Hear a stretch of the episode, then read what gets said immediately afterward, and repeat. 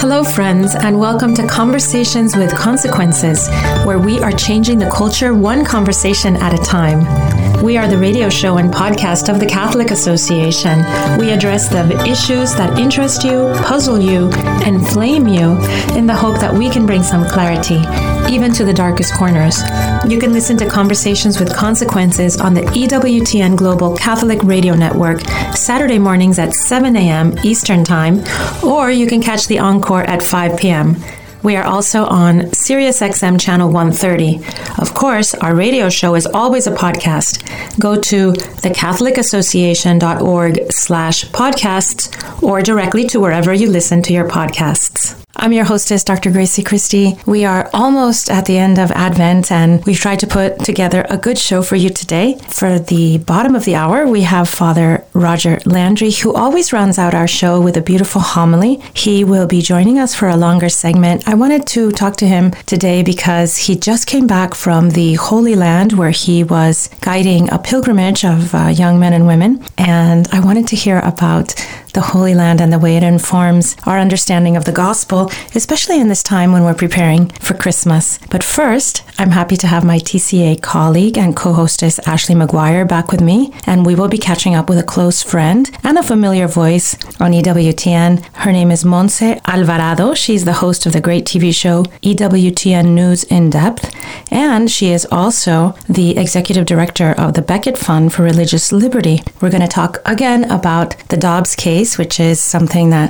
we can't seem to get away from because it's so important. The fate of Roe v. Wade hangs in the balance. Uh, she knows a lot about that, but we're also going to ask her to give us a review of the biggest religious freedom cases and issues that we should be keeping an eye on now and as we go into 2022. Welcome to the show, Montse. Thank you so much for having me, Grazie. Montse, before we start uh, talking about so many interesting things we want to talk to you about, tell us please about your, your two important roles that you have at EWTN and also at the Becket Fund for Religious Liberty, and remind our listeners what the Becket Fund is and the great work that they do. Sure, absolutely. I love talking about Becket because I can't take credit for its founding. It actually was incorporated on the Feast of the Immaculate Conception, so that just went by and we celebrated 27 years of existence. Very exciting, very Marian. But it's a mission inspired by the church's understanding of human dignity. The Becket Fund defends religious freedom for all in courts around the country and at the Supreme Court. Uh, we litigate cases all the way all the way up to the highest court in the land to defend our human right to religious freedom, to not fight over who God is, but to see ourselves reflected in who we are, in what we believe, and to be able to form people and live that way. So, what are some famous cases that our listeners will have heard of that that Becket sure. has Little been Sisters instrumental in? Mm-hmm. Absolutely. I think uh, the Little Sisters of the Poor and Hobby Lobby are big cases that everyone has heard of, uh, big wins at the Supreme Court, and most recently, the Philadelphia foster and adoption case that was a 9 0 in June at the Supreme Court, defending the Archdiocese of Philadelphia's foster care program and their ability to run it according to their religious beliefs. So, very, very exciting victory there. So, Becket fi- fights these battles really on behalf of all Americans, right? Because um, this is uh, what, what Becket fights for is something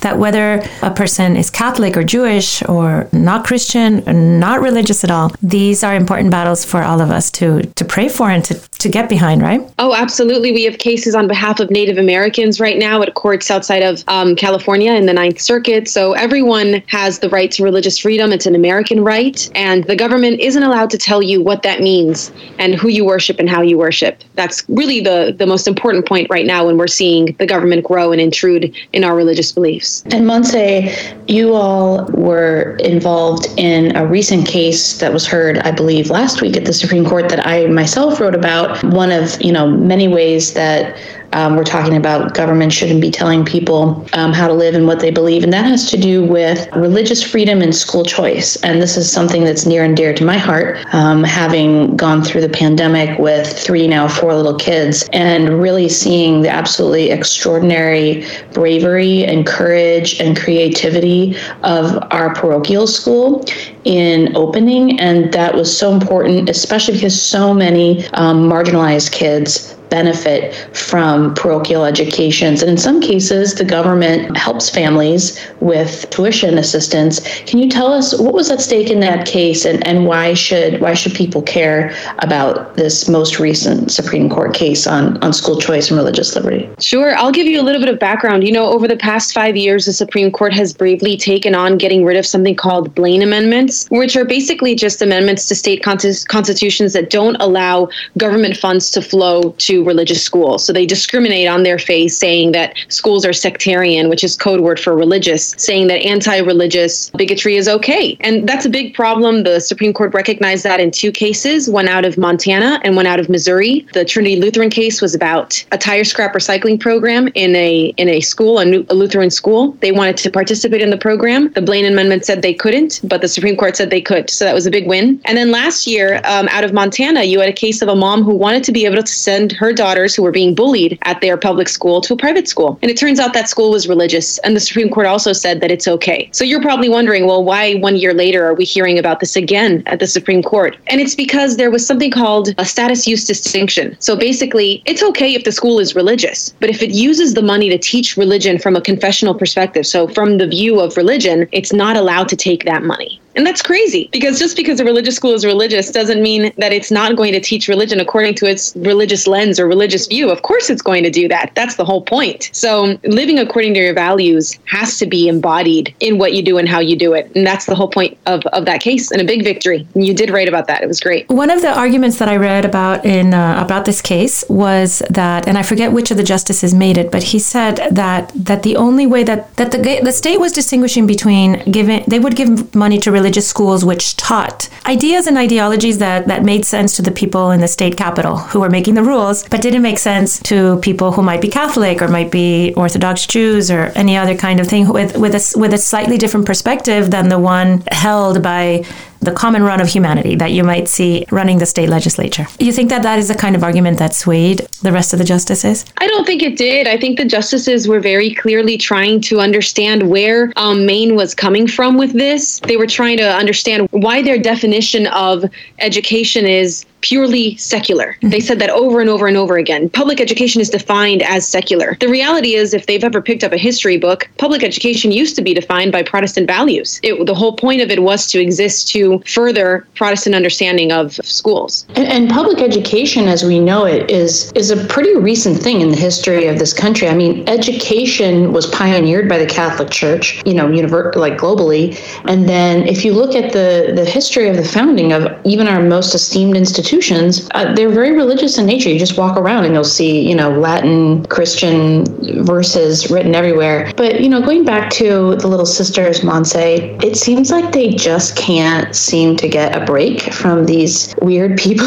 who just want to keep harassing them. Where does that stand? Have the the lawyers going after them finally decided to leave them alone, or are they being dragged back into court yet again? So they're still in court. They did win their case for the second time last summer at the Supreme Court. So, once again, in a very different configuration of the case. So, they won their case against the federal government. Now they're fighting state level governments out of Pennsylvania and California. And Pennsylvania and California said that the government wasn't allowed to give them an exemption. God forbid that these women would be allowed to live according to their religious beliefs um, and not have to provide abortions for their employees. But the, the state is blatantly ignoring the exemption that's already been given many, many times to the Little Sisters of the Poor. And they're now in the lower courts continuing to fight this. It's their push to have their own version of the contraceptive mandate at, at, the state level, which also is being copied in New York, not as a contraceptive mandate, but as an abortion mandate flat out. So we're seeing this in many different places. And particularly the case in New York was accepted by uh, the Supreme Court and then sent back down to the Second Circuit for them to tell New York that this is wrong and that in America we do give exemptions for moral and religious beliefs. 2021 has been a, a, a an interesting year judicially for, for religious liberty from different perspectives, like we just talked about, of course, uh,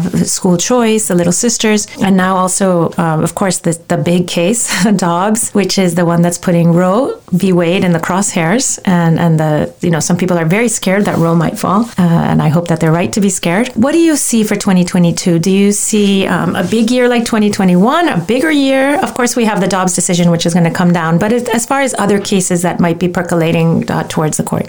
Yeah, well, one comment on the Dobbs case it's the first time that the Becket Fund actually takes a position on the framework that was created by Roe and Casey, just explaining that for the past 10 years, I say that I've been talking about sex and nuns for 10 years, but the reality is we've been talking about the effects of this right to abortion on people of who have deeply held religious beliefs that go against that right to kill. And the reality is that that's really done a great disservice to what we understand as religious freedom in this country because it pits religious believers against people who have yet to find God or who find God in different ways. And so, absolutely, Dobbs is going to have a big effect on whether we continue to see big conflicts between abortion and, and religious freedom. But we're also seeing a new, what I would call the new version of abortion 2.0, which is not defining abortion as the right for women to have abortions, but defining abortion as the right to do whatever whatever it is that you want to your body through transgender mandates and to do whatever you want to the body of children without parental consent in the name of changing their sexual orientation and gender identity. And that's a very scary thing that the Supreme Court might have to look at. It's already in the circuit courts. It's being argued just this week at the Eighth Circuit coming out of North Dakota. So we're watching this very carefully, knowing that it may not be an issue of women's rights, but it's an issue of ideology, gender ideology. And what, what part of it is being examined in the Eighth Circuit Court? So the Obama administration in its sweep of executive orders that it put out before they left office, decided to put out something called the transgender mandate, mm-hmm. which forces hospitals and doctors to perform gender transition procedures and surgeries and counseling as well as prescribing all kinds of drugs and therapeutics to children, to children and to, of course to adults who want them, but children without parental consent in some situations. And that's highly problematic. The medical community does not agree with this. And for the government to be mandating people saying, well, you can't be a doctor, you can't have your license, you can't be a hospital, you'll be in violation of anti discrimination policies, and we'll shut you down or we'll fine you. That's untenable. It's just wrong. And so we have two cases, one out of Texas and uh, one out of North Dakota, that were big wins that stopped this with nationwide injunctions. But the Biden administration has said that they're going to fight it and that they want to see this go through. I'm really glad Becket is uh, paying attention to that and is fighting it. As a doctor, I, I am I'm really distressed by the way that medicine has been twisted, especially in the trans. I mean, first through abortion, 100%. That's a big deal, and I think that that was probably the way into all this, as you as you mentioned a moment ago. But in transgender surgeries, for instance, or hormonal alterations, um, it's it's asking doctors to supply these and or to perform these things on on patients very much against our our judgment because we're meant to not harm first of all. And some of these things are barbaric that the things required for these these uh, transgender transformations which in the end are cosmetic issues that you know they're, they're like cosmetic surgeries basically. You can never change a person's sex. So thank god that Becket's on the ball. Thank you Montse I was so interested. I was recently looking at the the docket for the Dobbs case, and um, I hadn't gone through and looked at all the amicus briefs for both sides. And I was just stunned on the pro life side how woman dominated it was. I mean, you, you had to kind of like pick through to find some guys.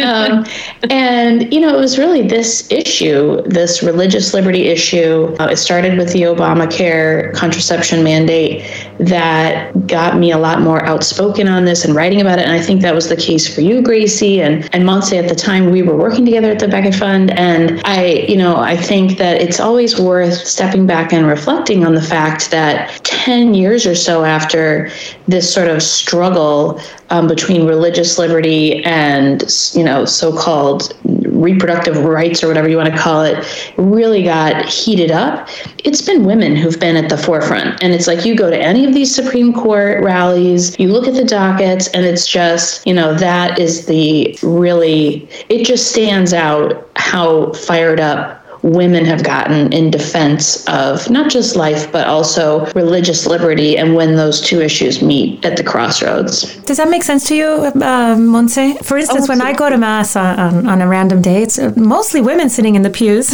men too, but I mean, women have a very uh, strong interest uh, in life as mothers, as sisters, as, as, as daughters. We have a strong interest in religious liberty as religious people who understand the, the, the huge consequences of falsely separating um, religion from from our politics.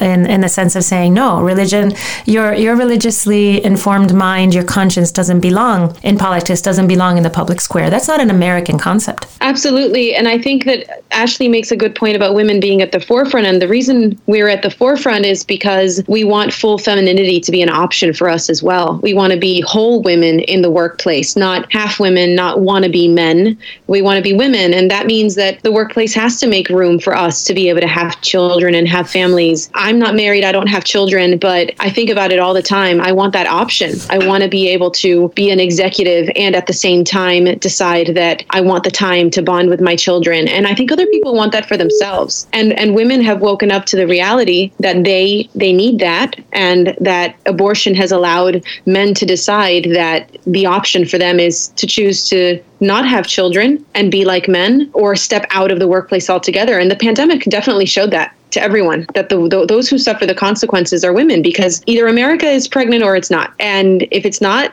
abortion rules. And if it is, we have to have the capacity to let women be women. No, absolutely, Montse. And I love seeing you on the news now. And I think um, it's so important to have um, not just women delivering the news, but women in a Catholic news outlet like EWTN, which, lest we forget, was founded by a feisty woman. And I recently wrote a different piece talking about, you know, some of the silly smear campaigns on, on EWTN and the reality that it's a network that's done so much to elevate the voices of women.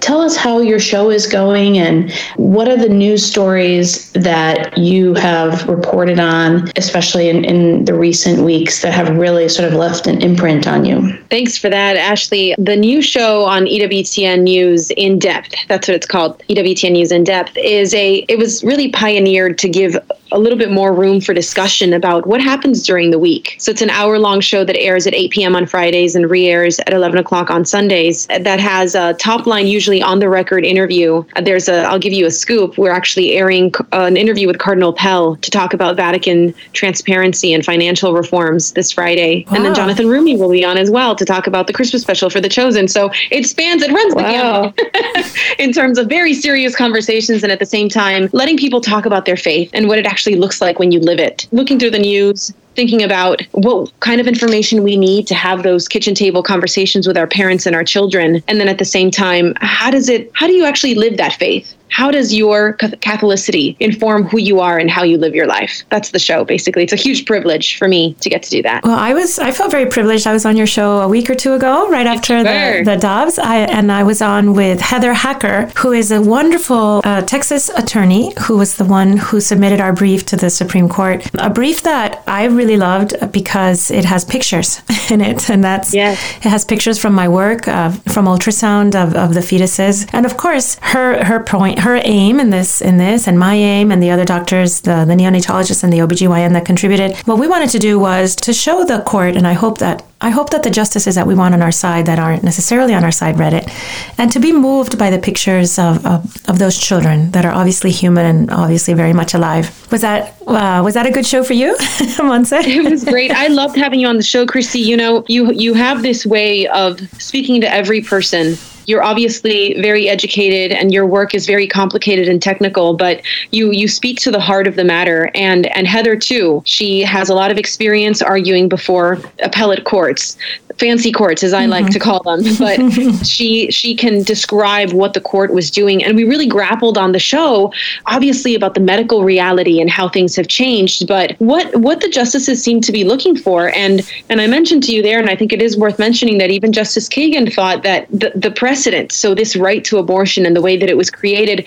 isn't necessarily a house built on a deep foundation, but it's a house built on sand. So what is the court going to do? How are we going to learn to treat women both legally but also socially. What does that mean? So we're grappling with this obviously at the Supreme Court, but I think as a nation, we have to really think about what happens next. What happens after June? What does that look like for children and mothers, and how do we treat them? And what do you see? What when you think about uh, a, a post Roe America? What what what is the first thing that comes to your mind? You, a woman who's very uh, deeply involved uh, on a policy level and on a judicial level, and and of course your your your work uh, on the news on EWTN. What what pops into your head first? It's been really beautiful um, on EWTN News in Depth to feature the voices of women who are already being helped and um, and who are giving us given a second chance, not um, through abortion but through life, to keep their children to have professions. And uh, we featured the Saint Steph- Stephen Home, I believe is how you pronounce it, uh, that trains women, gives them vocation training, gives them a, ho- a home for about three years, and when they leave there, not only do they get to keep their child and form a family, but they also are ready to live in the world and are given that little bit of support that affirmation to not have to carry the burden of having to choose their life over the life of their child, but instead to be capable people. And a lot of these stories are tragic. So it's been beautiful to know that it's not something that needs to change in America. It's something that needs to be lifted up and fostered, which is our own generosity and love for our neighbor. The one time that I was on your show, Montse, we talked about um, an issue that's very dear to me and is uh, related to this topic also, which is paid family leave. And um, I love the sort of diversity of, of, views you had, like a libertarian. And um, what are so it, it's obvious your show kind of gives something so unusual in the news cycle, gives issues the kind of complex conversation that they that they deserve. What do you feel like are some of the issues that um, you've covered or you want to cover that are really not given the kind of deep thought uh, that we see in our super rapid pace news cycle today.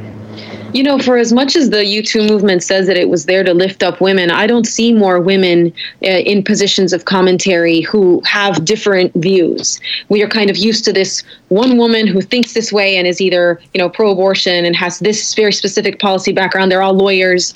Um, there's, you don't see a diversity of of views. And as we know, both as Catholics, Catholics come in all forms, shapes, and sizes and backgrounds. We're a universal church, uh, featuring that, but also then featuring the everyday American that relies on the church to be something for them, even if they're not a part of it. And and thinking about that tension and that beauty in diversity. So for me, seeing different kinds of women who come from different places and maybe are going to speak to someone in the EWTN audience or outside of it on YouTube, someone who runs into our show on um, on the internet, and and is going to speak to their heart and, and allow them to see their humanity and their point of view reflected in the show and, and grappled with. We're not scared of people opposing the views of the church, but we want good argument. I, I want a good discussion. I like to see, Montse, your Hispanic face and your Hispanic warmth on EWTN. You know, the church in America is a very uh, Hispanic church and, and growing Hispanic. Uh, and I know that in many in many cities um, and, and towns, that the when the church is vibrant, it's vibrant because it's full of Hispanics, and where the church has declined. So, what do you think? Do you like to bring that Hispanic diversity to EWTN? I do. I really enjoy it. I love bringing on um, that uh, the bilingual aspect of it too. With Archbishop Gomez, I had a chance to interview him and also have a little chat in Spanish. Same thing with Archbishop um, Nelson Perez in in Philadelphia, and we also had young people come on and talk about the resources that are given to the Hispanic Church and how we do make up more than half of the American Church, but we only receive three percent of the resources. Oh, I didn't More than that. half of the church only receiving 3% of the resources, both in pastoral, so priests that are being recruited and brought in, and the seminaries, but at the same time, parish resources to ministries and Spanish language outreach, and even just catechism that brings and helps assimilate Hispanic uh, families into American reality. So that is a role that's played by the church that I think is really beautiful that most of America doesn't pay attention to. The press loves to tell the story that, oh, the American church is in decline and it's not just Catholic Church. They just love the story of declining religion. Um, and I certainly don't deny that there's a truth to the fact that uh, there is an irreligiosity that is growing. But it is Hispanics who are driving any and all growth in the church in America you know what can we what can the church learn from hispanic culture and and churches hispanic churches where that are really thriving what are they doing that we can learn from and and try and emulate in in the rest of the American Catholic Church, um, especially with with young people. I think there are two things that Pope Francis has focused on that that we just refuse to listen to, and that's community and encounter. Um, Latino and Hispanic families love community; they live in community, especially intergenerational community.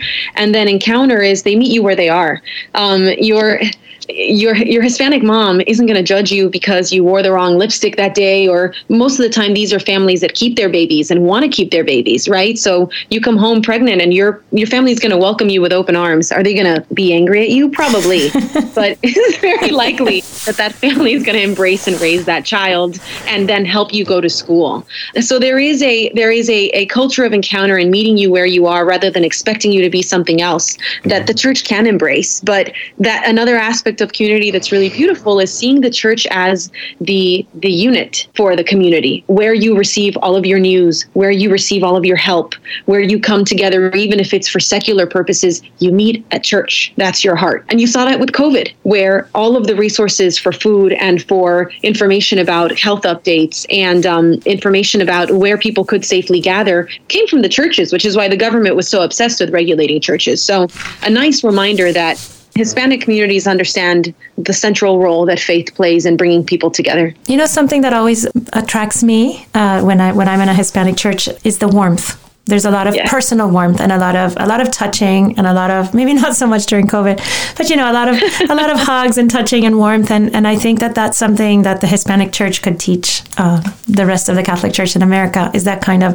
that very human warmth of of not not being standoffish and and cold, but you know sort of throwing your whole heart and and and, and self into the community. Yeah, embracing the body, embracing the body, the physical body, mm-hmm. and also kind of the incarnational reality of our faith. Jesus Christ, we're celebrating Advent now, incarnates, right? Comes into being as a physical reality for us to to really know each other. How do you know someone? You hold their hand, you carry them through a difficult time, you you touch their shoulder to comfort them. Um, those are things that we, we are very much taught to do in in Hispanic community through you know physical encounter as well as intellectual and you know uh, you know exchange of words. It's beyond that. It's a, it's a big embrace.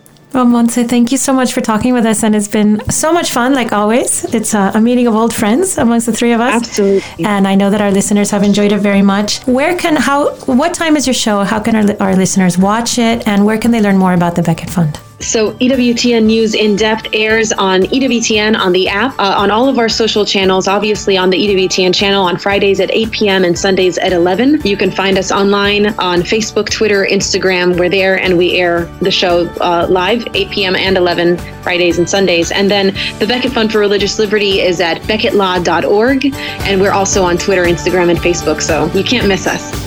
Thank you so much, Montse. Thank Thanks, you so much, Grazie. Thank you, Ashley.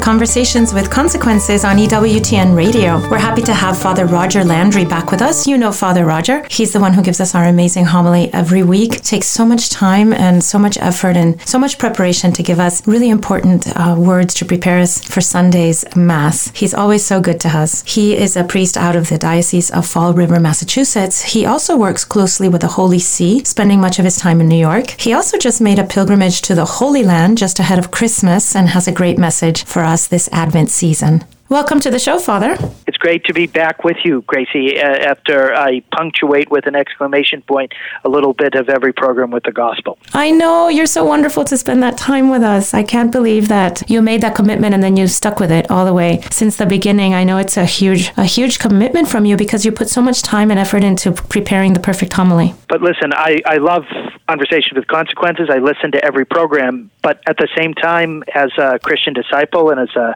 Catholic priest, there's no more consequential conversation than the one that the Lord wants to have with us every week. And it's a real joy for me, even though I'm often recording these at four o'clock in the morning on a Wednesday or Thursday, even though like it, it, it does cost a little bit of my blood. I am thrilled at how many people are able, through that means, to prepare for that conversation that Jesus wants to have with us at Mass. And so I, am really grateful for the opportunity every week to be able to at least catalyze that conversation. Well, Father, one of the things we're, we're hoping at um, at our at our show here at our radio show Conversations of Consequences is next year for 2022 is to collate all your beautiful homilies and put them out separately so that people can click through those and and find uh, your words and, and your, your beautiful prayers. Every homily is such a prayer. Not to mention advanced plus placement phonetics training from Lowell, Massachusetts. Oh, yes. oh, the you know people in Massachusetts don't speak so differently from people in Miami, Father. We're not so different. Well, well, thanks, thanks for that inclusivity, Grazie. But most people in the U.S. would disagree with you. I never hear an accent. People say you have an accent. I say no, I don't. I speak very, very perfect English. so, Father, um, we wanted to have you on, and you were giving us some, some more of your valuable time because you just came back from the Holy Land and you made a special pilgrimage. And I believe you got there right before Israel closed its borders. So, please tell our listeners what you were doing in the Holy Land, who you were leading, and what beautiful Advent um, opportunities you had there we were very lucky. We we left um, the Friday right after Thanksgiving, and the, that Sunday, Israel closed its borders to outsiders for two weeks because of the Omicron um, coronavirus. And so we were able to get there.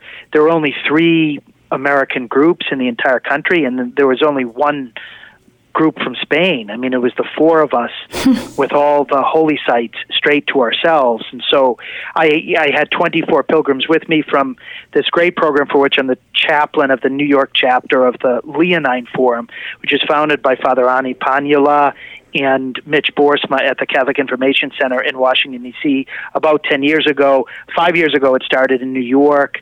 Uh, two years ago, it started in LA. Last year, it started in Chicago. So we've got chapters in four cities and growing. And it really tries to communicate Catholic social teaching to young Catholic professionals to help them first to live it, but then to incorporate it into their overall life, including their professions.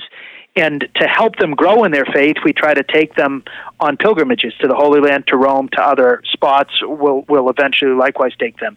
And so it's an extraordinary opportunity for us to follow in Jesus' footsteps, as in Advent this time, we were able to go out to meet Christ, who comes to us in history, mystery, and majesty, and get to be transformed by him so that from this point forward, we're able to walk with him in life far more deeply because we call the Holy Land the fifth gospel. Once you've actually been on the Sea of Galilee, once you've seen the place where Jesus was born and laid in a manger, once you enter into the tomb from which he left and you bring his risen body back into that tomb in the celebration of the Holy Eucharist, I mean, those experiences positively mark you for life. This was my 12th time to the Holy Land. For most of the pilgrims, it was their first time, and I love to see their pupils dilate when they come to the sacred most sacred spots in the world and they recognize that everything that they believed up until now about the faith has a historicity behind it that they never really doubted, but it just wasn't that strong. And you know, I, I, the, the way that they hear the gospel from that point forward, the way they live their, they live their faith, is going to be impacted. And to be um, privileged witness to see those types of transformations is one of the coolest things I do as a priest.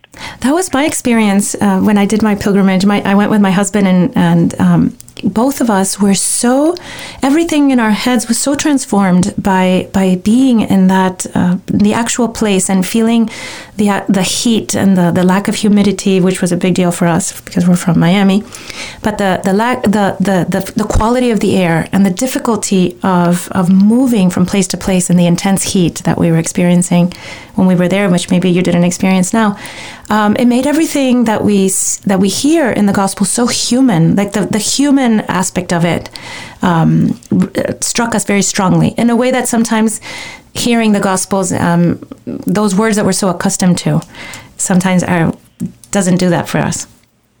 When we're meditating on the scenes, the great saints tell us to use all five of our senses. Yeah. And when we're there, like first time I was in the Holy Land back in 1993, when I went down to the Dead Sea, it was 52 degrees Celsius. For those who are good at math, listening to it, that was 126 degrees exactly. Fahrenheit, and like Uh, you ponder that when Jesus and the apostles are walking long distances, that was the temperature for half the year. Yes. And it gives you a totally different way of looking at it. Likewise, at other times when you've got the radiational cooling at night, why it would mean so much that Bartimaeus, the blind man, throws off his cloak and runs to Jesus, not knowing if he's going to be able to find it, because that literally was a security blanket at night when it would get really cold there. And so, in addition to temperature, you are able to hear the sounds, you're able to see the topography, you're able to hold mustard seeds in your hands, for example, and mm-hmm. really see what Jesus is talking about, that eventually this is going to grow so that the birds of the air are able to find nest in its branches.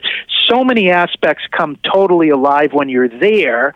And that's why I think it's so important first for Catholics to try to make a pilgrimage to the Holy Land. Why every Muslim in a lifetime has this commitment to make the Hajj to Mecca, but Christians don't on our own with our own freedom make that commitment and go to Holy Land. That's what's made me bald scratching my head for so long. but then the then the second thing is the Christians in the Holy Land really need our support because there's been a hemorrhaging of Christians in the Holy Land.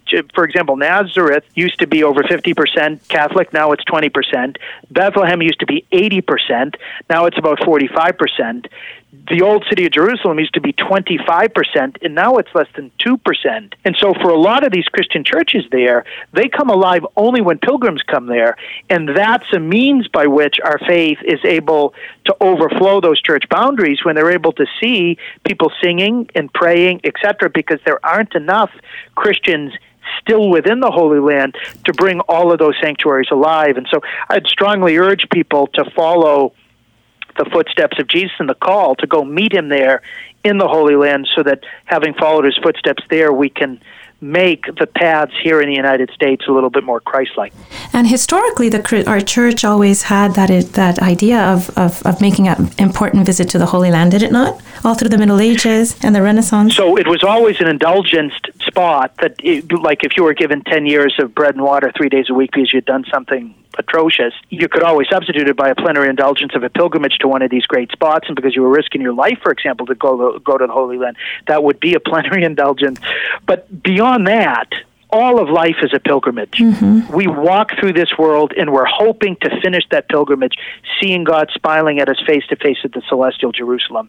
And one of the best means to remind us that our entire life is a pilgrimage is actually to go on pilgrimages to these sanctuaries, whether it's the Holy Land or whether it's Rome or whether it's Santiago de Compostela or Lourdes or Fatima, you name it pilgrimages are really important for us to grasp that our faith is dynamic.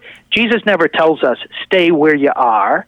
He's always saying, come follow me and go go to the lost sheep of the house of israel go to the ends of the earth proclaiming my gospel to every creature. And so that dynamic aspect of our faith really is brought into relief anytime we get up from our pew in our parish churches and we follow jesus and start to find him out in the middle of the street there in the Holy Land or in Rome or elsewhere so that we're able to take that pattern of sanctity back to the streets of our neighborhoods. Father, what about short pilgrimages that we can do around our homes? How does that work? So there's a huge tradition, for example, in May and October, of making pilgrimage to Marian sites. And that doesn't mean you have to go to this huge Marian shrine. It can be that you go to the Marian altar in your parish church or a Marian grotto in a church 10 miles away, etc. So those little pilgrimages can likewise help. It's a great means by which I think to get guys to pray. In my experience as a priest, there are a lot of women who are very naturally con- uh, contemplative, and they were able to sit in a pew, either or kneel on a kneeler for an hour before Jesus in the Blessed Sacrament. If you try to take a teenage boy yes. and have him do a similar holy hour, like he's going to be crawling off the ceilings. But if you say, "Hey, listen, we're going to do this ten mile journey to make to pray the rosary along the way, and if you do it with no lip, I'll take you out for dinner, I'll take you out for ice cream or anything else like this. Those are the types of ways in which guys are able to expend a lot of nervous energy and they're able to pray in a manly way along the way. And so I've always used pilgrimages as a particularly effective way to get to the half of the human race with Y chromosomes. And what about the idea of pilgrimages as a way to relieve ourselves of the stains of this, our sins, as a way of penance? I think that a lot of that's been lost. Our parish has a pilgrimage that we do every year. It just happened last week, and it's beautiful. Five or six hundred people walk ten miles to um, Nuestra Señora de la Caridad, the, our nearest shrine the patroness of Cuba. It happens to be, and uh, but there's there's a lot of joy, but not not a lot of sense of um, of penance in the pilgrimage in in our life we're we've got to be excellent at two things Grazie we've got to be excellent at feasting and fasting mm-hmm. we've got to be excellent at joy and we've got to be excellent at asceticism. And we can live both of those in a good pilgrimage right? Uh, and a good pilgrimage should have both that there's going to be a little bit of a penitential side to it. Like for example on our pilgrimage to the holy land we got up to pray the stations of the cross at 3.15 in the morning. Oh wow. So that we could we could finish with a mass at calvary at 5 and like there are a lot of people who haven't gotten up early in a really long time, mm-hmm. and they want to shout before the first station, not about Jesus, but about me. Crucify him, crucify him, crucify him. and but nevertheless, I like listen. You don't have to come, but a lot of people who have come on pilgrimages with me before have said that that was one of the most meaningful things that they've ever done. And you know that happens every pilgrimage. But there's a there's an asceticism, there's a sense of penance that's there. We can offer that penance up for our sins, or we can, because most of these things are indulgence activities, offer the sufferings, the small little physical sufferings, etc., that we have to endure for someone that we know and love who has died or somebody who's going through a, some type of very difficult time. So there's a penitential aspect to it. But the most important aspect of our faith is the feasting. Jesus has risen from the dead. He came so that his joy might be in us and our joy might be complete. And so there's got to be a feasting as well. And so one of the things that I always try to work into pilgrimages is a form of celebration, even if it's a day long pilgrimage, that there'd be a good meal with some ice cream for me always, which is such an important sweet, but perhaps a little bit of wine and things along the way too, uh, to celebrate what we've done because um, that type of natural joy can be the foundation for the supernatural joys God wants to give us along the way preparing us for the eternal banquet in which that joy will know no end. Well, Father, we're almost out of time, and um, I don't want to hold you any longer than I have to. You're very busy, uh, but tell us, can you give us some words? Uh, this will be this uh, will be airing just a few days before Christmas. We're almost at the end of Advent. Some of us have spent more time shopping and, and being frantic about all the preparations we have to make uh, than than preparing our hearts. But what can we do in these last few days to really prepare our hearts for the coming of our Lord? The first thing that I'd encourage to do is to stop, if even for one minute, and just recollect that God is with us. Mm-hmm. What we mark at Christmas is the mystery of Emmanuel, that God is with us. And that's not a past tense. There was no expiration date to God being with us. He remains with us in the sacraments and even beyond the sacraments. And so for us to recognize that we're not alone during life is one of the most important things. The second thing I'd say is as we begin to think about you know, there's so much good in the generosity that we find in Chris, at Christmas time. But a lot of the times we give in to some of the things of the age. Like, for example, we'll be generous in material things mm-hmm. and we'll send cards to everybody that just reminds them that we're thinking of them, that we care about them, etc. But you know, I'd wonder can we give more spiritual gifts to people? And when we're writing a card and signing it, can we really pray at least for 10 seconds, maybe even a Hail Mary for each person whom we're sending a card? To supernaturalize the experiences so that we're much more conscious of the genuine reason for the season at a time in which there's a rampant secularism out there that forgets about God, but more than that, there are a whole bunch of you know commercial interests that try to hijack the season toward Uh, other goals. Whereas for us, we really do have to stay focused, and that begins by slowing down m- making room for God, and then trying to spread love of God in the little interactions as we're sharing our generosity with others that we want to share the divine giver at the same time. Well, thank you, Father, for those words, and, and I will be taking them to heart, and I'm sure our listeners will be too. And uh, I hope you have a very blessed Christmas, Father. A joyous Christmas to you, to your to your family, Grazie, and uh, my prayers for all the listeners, even to this episode of Conversations with Consequences, as well as those who have tuned in over the course of the year. God wants to have a really consequential conversation with us this Christmas, as consequential as it was in the conversation with the shepherds, in the conversation with the Magi, in the basic conversation conversation that even we would have with the beast there in the manger. Give God a chance. Every morning, the Catholic Association reviews all the latest news and sends our subscribers a carefully curated collection of the most important news of the day. Items are specifically selected for a smart Catholic audience like you. Don't let the world take you by surprise. Subscribe to our daily media roundup at thecatholicassociation.org.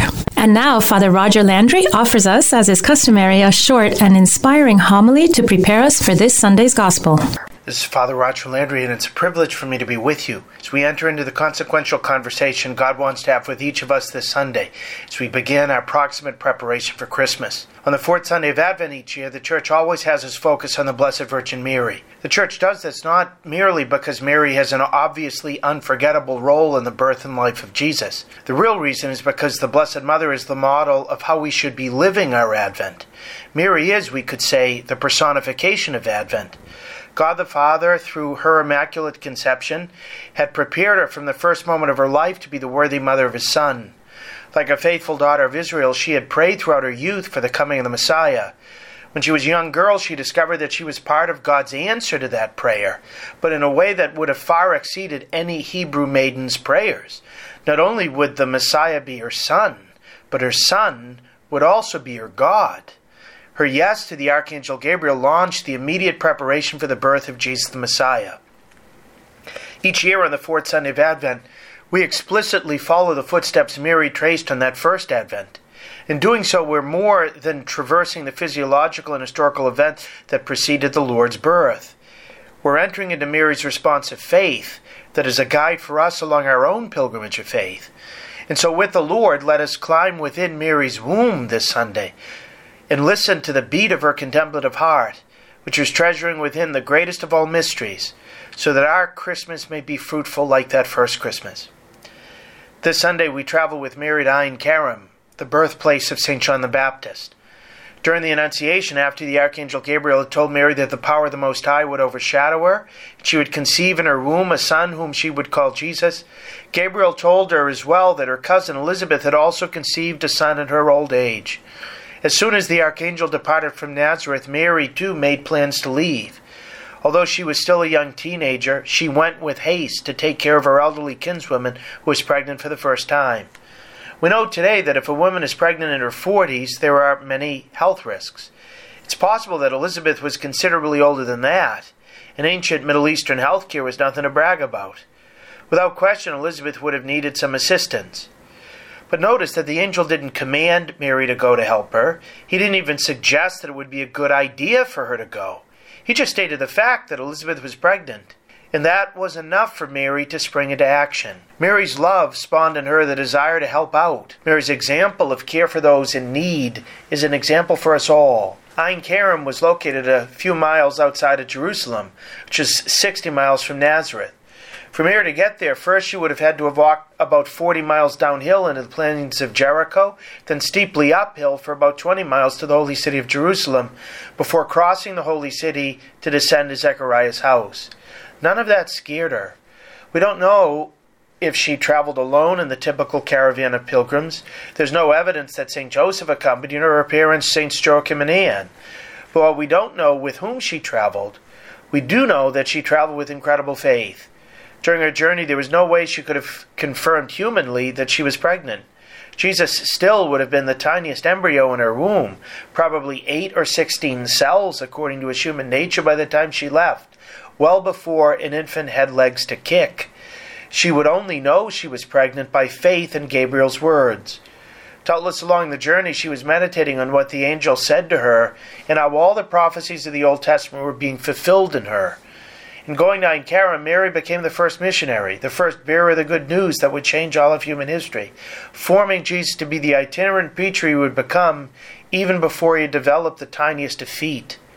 Mary was able to bring incredible joy to Elizabeth and to the fetal John the Baptist because she was bringing Christ. And Mary was able to burst out with joy in her famous Magnificat during the scene for precisely the same reason. This brings us to the first of three lessons we can learn on the fourth Sunday of Advent. To bring joy to others this Christmas, we really have to bring them Christ. Jesus is the greatest gift that we can ever bring to someone we love. This is something all of us need to remember, especially at Christmas. We can buy kids all types of clothes and toys, but if we aren't trying to give them the Lord Jesus, then we're really giving them little more than monopoly money.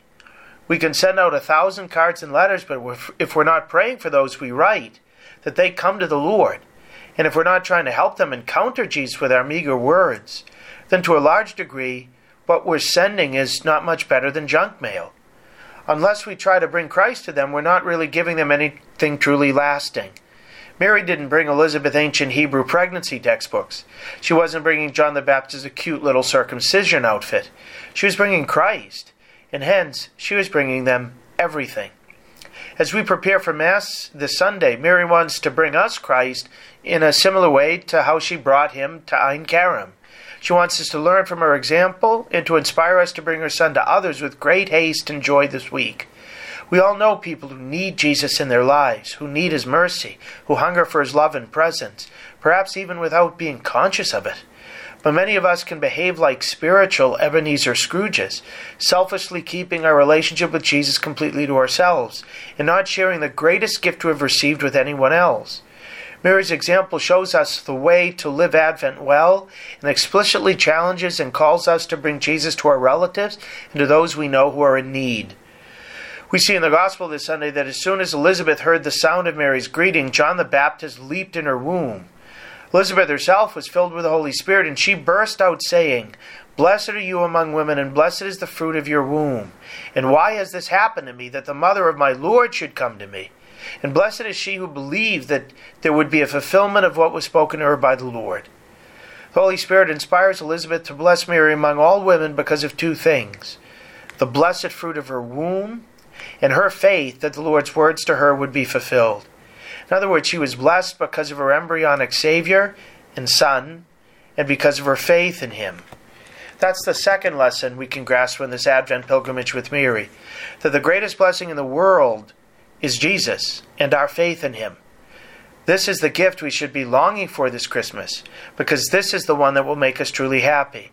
Even if we were to receive for Christmas the entire inventory of whole Amazon warehouses, that would not be as valuable to us as the gift of God and the gift of increased faith in Him.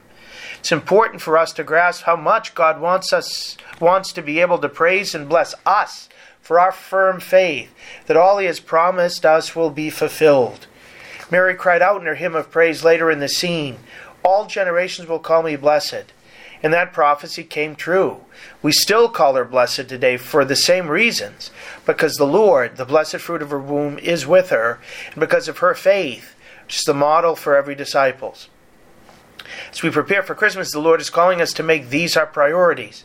The Father who gave us the gift of His Son, the first nativity, wants to give us that Son anew this Christmas, to be God with us, Emmanuel, but he wants us to ask for him in faith and respond to him in faith by making the time to be with God in prayer, by saying, Let it be done to me according to your word, by allowing the Lord's words to be fulfilled in us in all the decisions we make.